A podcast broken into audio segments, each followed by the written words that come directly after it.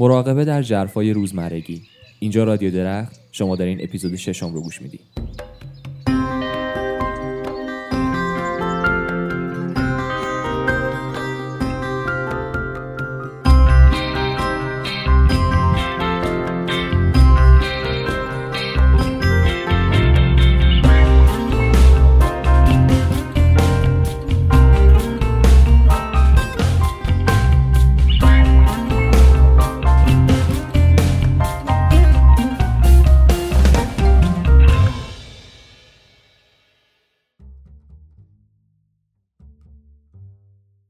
سلام من مسعودم. سلام منم موافقم ما مثل همیشه اینجاییم تا چند تا از ترک هایی که خودمون گوش می‌کنیم و حس می‌کنیم داستان نکته شنیدنی واسه گفتن داره رو باهاتون به اشتراک بذاریم. رادیو درخت مثل یک جاده خاکی میمونه که از شاهراه اصلی ما رو می‌بره بیرون. واسه دور شدن از کلیشه هاست. کلیشه منظورمون چیه؟ منظورمون موزیک هایی هستن که تبدیل میشن به اون چیزی که همه گوش میدن و نمی‌ذارن ما ترانه هایی رو گوش بدیم که کمتر شنیده میشن ولی همزمان چیزی هم واسه گفتن دارن. تو این اپیزود سوار موج و آرامش میشیم. شک نداریم شما هم یه زمانایی فقط نیاز به آرامش داشتین. دوست داشتین همون جایی که هستین دراز بکشین و غرق رویا بشین. اون وقت دیگه نه دلت راک می‌خواد نه حوصله پاپ داری نه عاشقونه های فولک دردی دوا می‌کنه. همون موقع که میری سراغ موزیک بی صدا ambient یا حتی ترانه هایی که با اینکه صدا دارن ولی موزیک آرامش بخشی دارن و ما رو به یه دنیای دیگه می‌برن. پس این اپیزود من و آفا 6 تا از ترانه هایی که به خود ما آرامش میده رو براتون پخش می‌کنیم و از حسی که بهمون میدن و داستان پشتشون میگیم.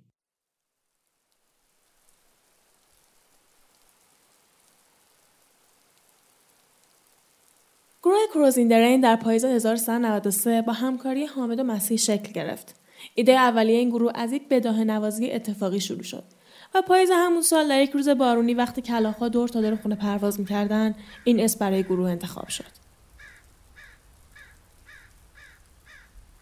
در شش ماه پاییز زمستون سه ترک از کلاخا پخش شد و تا بعد از تابستون 94 سکوت کردند و در این مدت با نوازنده مختلفی هم کار کردند. این گروه در سبکهای post rock، instrumental rock و ambient کار می‌کنن و تا به حال سه هم منتشر کردن. اعضای فعلی گروه تشکیل شده از مسیح که نوازنده گیتار الکتریک و پیانوه، حامد که نوازنده گیتار الکتریکه و امیر حسین و اشکان که به ترتیب درامه و bassist گروهن. و اما خانم ال که با آوا گروه را همراهی می‌کنه اما دوست نداره اسم ازش منتشر شه. چیزی که خودشون راجع موسیقیشون میگن اینه که سبک کارشون صرفا وسیله برای بروز احساساتشون قبل از ساخت هر آهنگ اعضای گروه اصرار دارن به meditate که یه جورایی ترک ها رو با ذهن شفاف و خالی از حاشیه بسازن. هر آلبوم تو شرایط مکانی و زمانی متفاوتی اتفاق افتاده و هدفشون این بوده بتونن خودشون رو تو موسیقی صادقانه و خالص ابراز کنن و ساده باشن. به عبارت دیگه پدیدآور موسیقی باشن که بشه لمسش کرد. و اما در مورد ترکی که قرار با هم دیگه گوش بدیم. ترک Trust Universe که ترک دوم از آلبوم اول گروه به اسم You Are Dying in My Arms هستش. این آلبوم که بیشترش توسط مسیح و حامد به تنهایی ساخته شده زمان زیادی گرفته و داستانهای جالبی هم پشتش هست. این آلبوم هشت ترک داره که توی یک سال و نیم کامل شدن و از یک تا هشت شماره گذاری شدن. دلیلش هم ترتیب زمانی و احساسی این ترک ها بوده. انتخاب آهنگ ها هم عجیب بوده. خیلی از ترک هایی که تو این آلبوم میشنویم قرار نبوده به اشتراک گذاشتشن و یه جورایی برای گروه شخصی بودن. اما با گذشت زمان و گوش مکرر گروه تصمیم می‌گیره که این آهنگ ها هم به اشتراک گذاشتشن ترک Trust Universe با استناد به حرفای مسیح شروع ساختنش از چهارشنبه سوری 94 اتفاق میافته که مسیح با حال روحی خراب پشت پیانو میشینه و چیزی شبیه به اون چه تو آهنگ میشنویم رو می‌زنه. حامد خوشش میاد و با وجود مخالفت ها ریکورد می‌کنه و همینجوری که روی گوش مسیح هدفون می‌ذاره که نشنوه و مجبورش می‌کنه دوباره بزنه خودش هم با آرشه ویالون روی گیتار می‌کشه و کار ضبط میشه. نتیجه کار هر دو رو زده می‌کنه. مدتی edit آهنگ طول می‌کشه و نتیجهش میشه چیزی که روح آدم تحت تاثیر قرار میده. آهنگ تقدیم میشه به دوستی که زمانی باهاشون کار می‌کرده و تیکه کلامش Trust Universe بوده.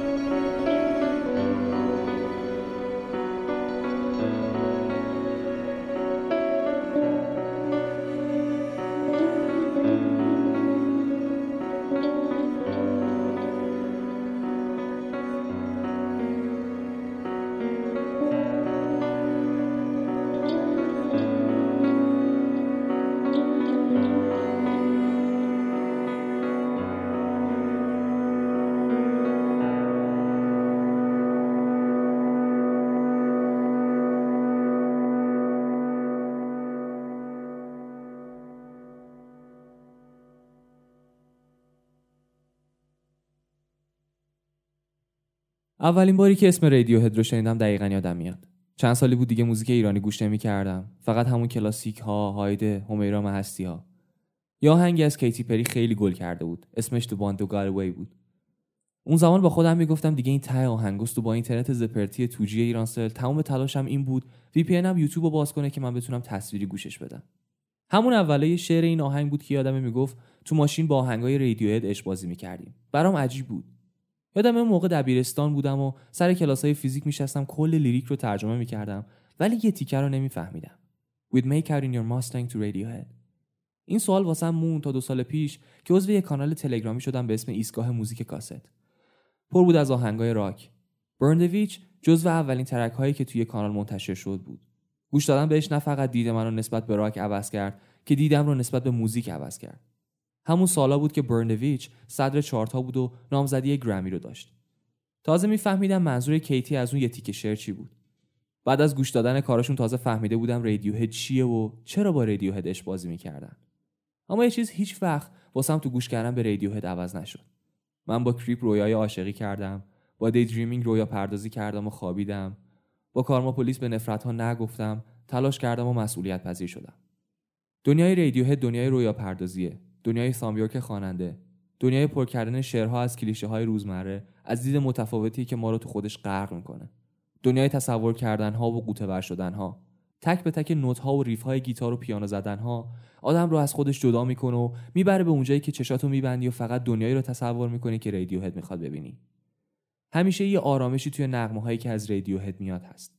حتی وقتی همه چیز دیستورت میشه تو هنوز دلت می‌خواد ادامه داستانی که رادیو هد واسط کارگردانی می‌کنه رو ببینی. امون شیپ پول که نهمین آلبوم رادیو هده همه چیز رو خیلی سینماتیکتر و خیال پردازانه تر و همینطور آرومتر جلو می‌بره. خیلی راحتتر میشه خودت رو جای خواننده بذاری و با تموم این نقمه های آرومی که انگار برای کنار هم قرار گرفتن ساخته شدن درکشون کنی. یوک ساده تر از همیشه می‌خونه و احساسی تر ولی اشتباه نکنی امون پول یه آلبوم واسه از جدایی گفتن ها و غم ها نیست از رویاها و کابوس گفتن هاست گوش کردن به رادیو یعنی دیدن با چشمای یورک. مثلا وقتی توی دکس دارک ناامیدانه میگه یه کشتی فضایی آسمون رو پوشونده همونجا سری می‌فهمی با چیز خوبی اصلا طرف نیستی. حرف از دکس دارک شد. موزیک خوب موزیکیه که بسته به شرایطی که آدما توش قرار دارن اجازه بده برداشتهای متفاوتی ازش بکنن. میشه با دکس دارک مردی رو تصور کرد که معشوقش رو با یه کس دیگه دیده. میشه زنی رو تصور کرد که با از دست دادن کارش مسیری پیش روی خودش نمی‌بینه. میشه سالها با رادیوها تصور کرد. توی دکس دارک یورک دنیایی رو به تصویر می‌کشه که با اومدن یه سفینه فضایی بزرگ به آسمونش جایی واسه پناه گرفتن نمونده. همه می‌خوان مشکلی که باش روبرو شدن رو ندید بگیرن ولی مجبورن بهش اقراق کنن. یورک در واقع دنیای شادی رو به تصویر می‌کشه که با اومدن سفینه فضایی به آسمونش امید و شادی هم از بین میره. ولی آدمها با اینکه تلاش می‌کنن نادیدش بگیرن در نهایت بهش اقراق می‌کنن. من دوست دارم نظریه اول رو باور کنم که دکستارک مشکل بین یه زوج و افسردگی و غم ناشی از اون رو روایت می‌کنه.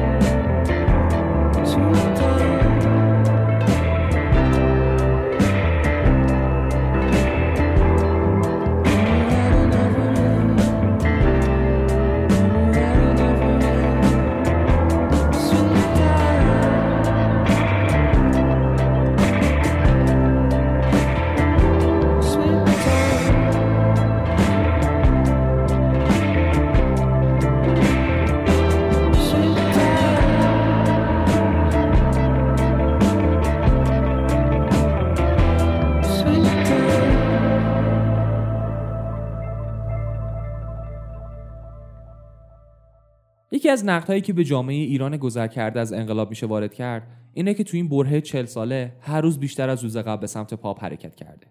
می‌دونم به چی فکر می‌کنین. احتمالا به اینکه پاپ خوب از اسمش مشخصه که موزیک پاپیلار یه جامعه به حساب میاد و منم قرار نیست مخالفتی کنم. چون منطقه توی ایران هم روند دقیقا همین باشه. ولی حقیقت اینه که بچه های کادانس یه اسم خیلی قشنگی واسه اون چیزی که مردم ایران بیشتر اوقات بهش گوش میدن پیدا کرده. پاپ ناله. آره دقیقا همون چیزی که همه خواننده های پاپ این روزا می‌خونن. ناله از ترک عشق و معشوق. اما عشق بازی توی موزیک کلاسیک ما هم اصلا کلا این وسط فراموش شده. درسته هنوز هم شجریان ها و قربانی ها بینمونن. درسته هنوز هم حرف ستار و سنتور و تارها بینمون زده میشه. ولی من میگم فراموش کردیم. ریشه های موسیقی خودمون رو فراموش کردیم و رو به پاپی آوردیم که محتوای خاصی هم واسه ارائه کردن نداره. ولی این وسط موزیسین های زیادی تلاش کردن با اون چیزی که موزیک نئوکلاسیک اسم گذاری شده پلی درست کنن و تو فرم جدیدتر و ملودیکتر انتقالش بدن. سوار شدن به این موج می‌تونه درک ما رو از موزیک واقعی و اون چیزی که ارزش ها و محیط ما رو تعریف می‌کنه نزدیک کنه. سجاد کیانی یکی از موزیسین هایی بوده که دست به تلاش جالبی زده. یک بار ازش تو اپیزود مخصوص روز درختکاری گفتیم. اما سجاد همه نوازندگی ها رو توی شرایطی طبیعی مثلا کنار دریا توی جنگل تو شب یه روستا صحرا دشت و حتی تو بارون ضبط کرده. بدون اینکه صدای این شرایط طبیعی توی استودیو به ترانه‌هاش اضافه شده باشه. جدا از همه صحبت هایی که باز می‌تونم در مورد رویا پردازی بکنم و اینکه چقدر ذهن آدم رو باز می‌ذارن این دسترنه ها می‌تونم بگم سجاد کار واقعا متفاوتی توی این بلنبشی موزیک ایران کرده که ارزشش رو بالاتر می‌بره. سجاد موزیکی رو عرضه کرده که تلاشی واسه حذف کردن صداهای طبیعی ازش نشده. جدا از محیط شهری و محیط بسته استودیو حس حال نواختن رو توی طبیعت میشنویم و صدای امبینت زیبای اون در کنار نوازندگی سجاد کیانی.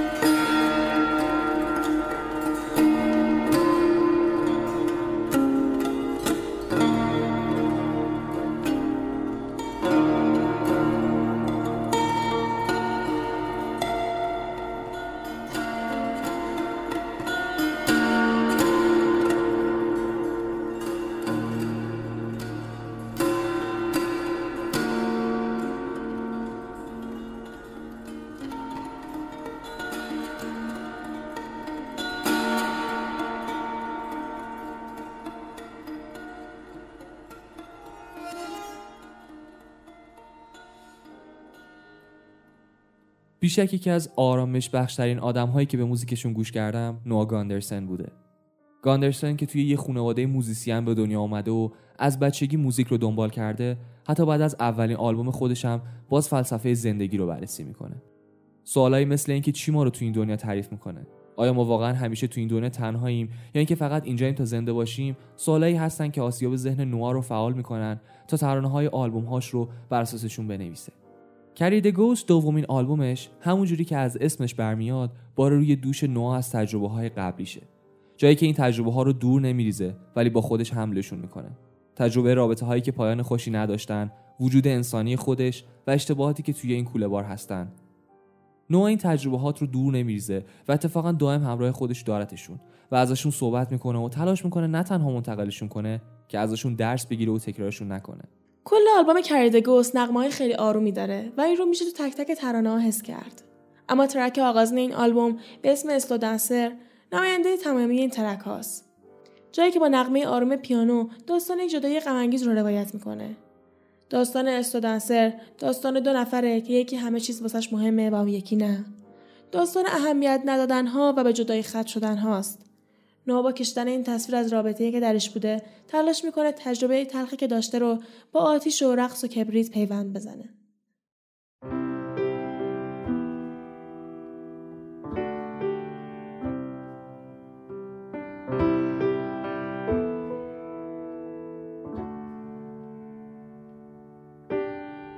She watched the valley burn like a slow dancer doing turns. My name was on every tongue. And all of the smoke and ash, like a memory of the time gone bad, hanging like a shadow. So light it up again burn like a holy fire. Light me up again makes you feel free. Light me up again, call me a snake and a liar, and I will be the fire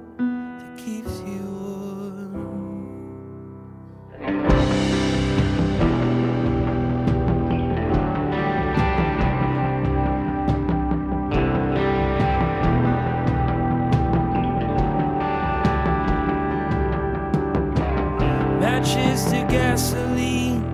I could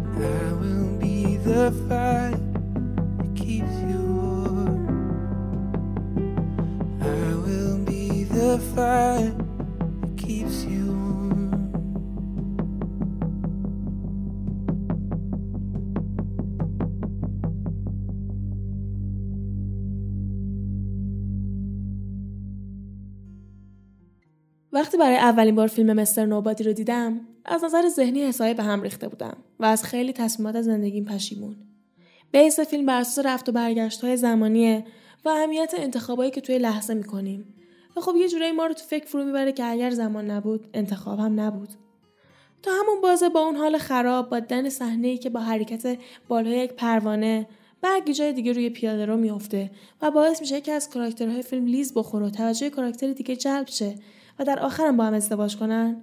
منو توی فکر فرو برد که من بخش خیلی خیلی کوچیک از اتفاقات پشت سر هم هستم و همه چی یه جورایی رقم می‌خوره که باید. پس فکر کردم به اتفاقاتی که تو گذشته افتاده و تو اون لحظات برامون ناخوشایند بوده جز خراب شدن حال چیزی از پیش نمی‌بره. فقط میشه در حال زندگی و برای آینده تلاش کرد. و اما چیزی که توی فیلم باعث شد خیلی تحت تاثیر قرار بگیرم و ارتباطم با این فیلم فوقالعاده رو دوچندان کرد آهنگ متنش بود. ترک سولید قبل که برگردان انگلیسیش میشه the Sheets در کنار صحنه‌های فوق‌العاده فیلم تونست اون احساس بد رو تو من بکشه و منو سرشار کنه از حس خوبی که امیدوارم شما هم با گوش این ترک تجربهش کنین. ترک سولید قبل اثری از پیر وندورمل موزیسین و آهنگساز بلژیکی که در سال 1952 به دنیا آمد و در سال 2008 از دنیا رفت. این آهنگساز معرکه که در 56 سالگی با دنیا خداحافظی کرد تونست جوری با موسیقی نما رو تحت تاثیر قرار بده که باعث شوک همگان بشه. یعنی به طریق موسیقی با صحنه که می‌بینی مرتبطه که حس منتقشدار رو دو برابر می‌کنه. پیرت قبل از مرگش اغلب با برادر ژاکو کار می‌کرد که نویسنده و کارگردان فیلمهایی هستش از جمله آقای هیچکس و روز هشتم که واقعا هم پیر تو این آثار حق شنیداری اثر رو تا جایی که می‌شده ادا کرده.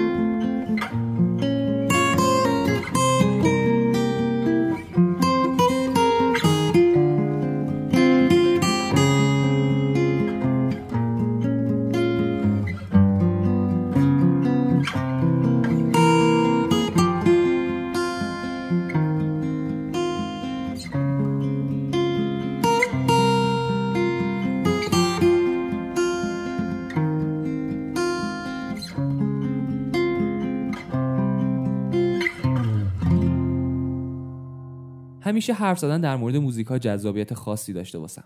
ولی یه مقداری در مورد موزیک instrumental حرف زدن به نظرم سخته. مخصوصا برای منی که موزیک رو همونطوری که هست ازش لذت می‌بره و هیچ وقت آکادمیک دنبالش نرفته. برای کسی که همیشه مبهوت داستان پشت موزیک ها و حسشون بوده سخته نظر دادن در مورد نواخته شدن موسیقی مخصوصا که عمده قسمت های موزیک های instrumental رو این سازها هستن که پر می‌کنن و زبون خواننده میشن. اما قشنگی این ترانه ها تو همین نکته ساده خلاصه میشه که اجازه میدن داستان خودت رو ازشون بسازی. وقتی این ترانه ها رو گوش میدم چشامو میبندم و میگم اگر من یه بیس یه گیتار دو تا مزراب سنتور یا یه ویالون دستم بود چرا باید همین نوتا رو می‌زدم؟ چرا باید همین ترکیب ها رو درست می‌کردم و هزاران چرای دیگه واسه اینکه خودم رو بتونم بذارم جای نوازنده و داستان رو از زبان سازش بشنوم؟ هر بار گوش کردن به آهنگ یادآوری از سهیل پیغمبری منو به فرط شادی فرو می‌بره. خودم رو چوپانی تصور می‌کنم که گوسفند گم شدهش رو پیدا کرده و بین تشویقا و هوره های اهالی دهکدش به اونجا برمیگرده.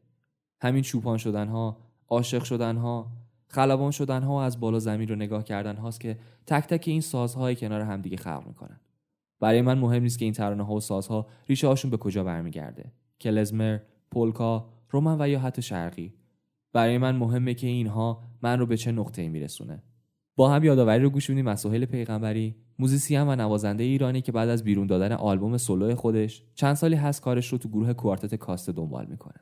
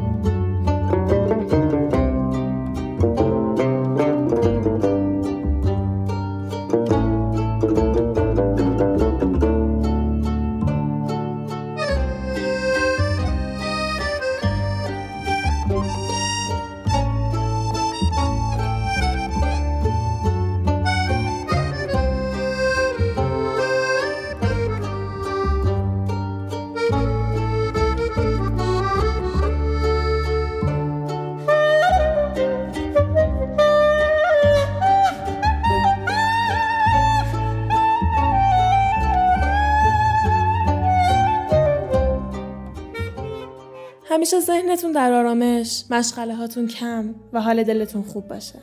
رویا پردازی رو فراموش نکنید تا اپیزود بعدی ازتون خدافزی می‌کنیم. خداحافظ.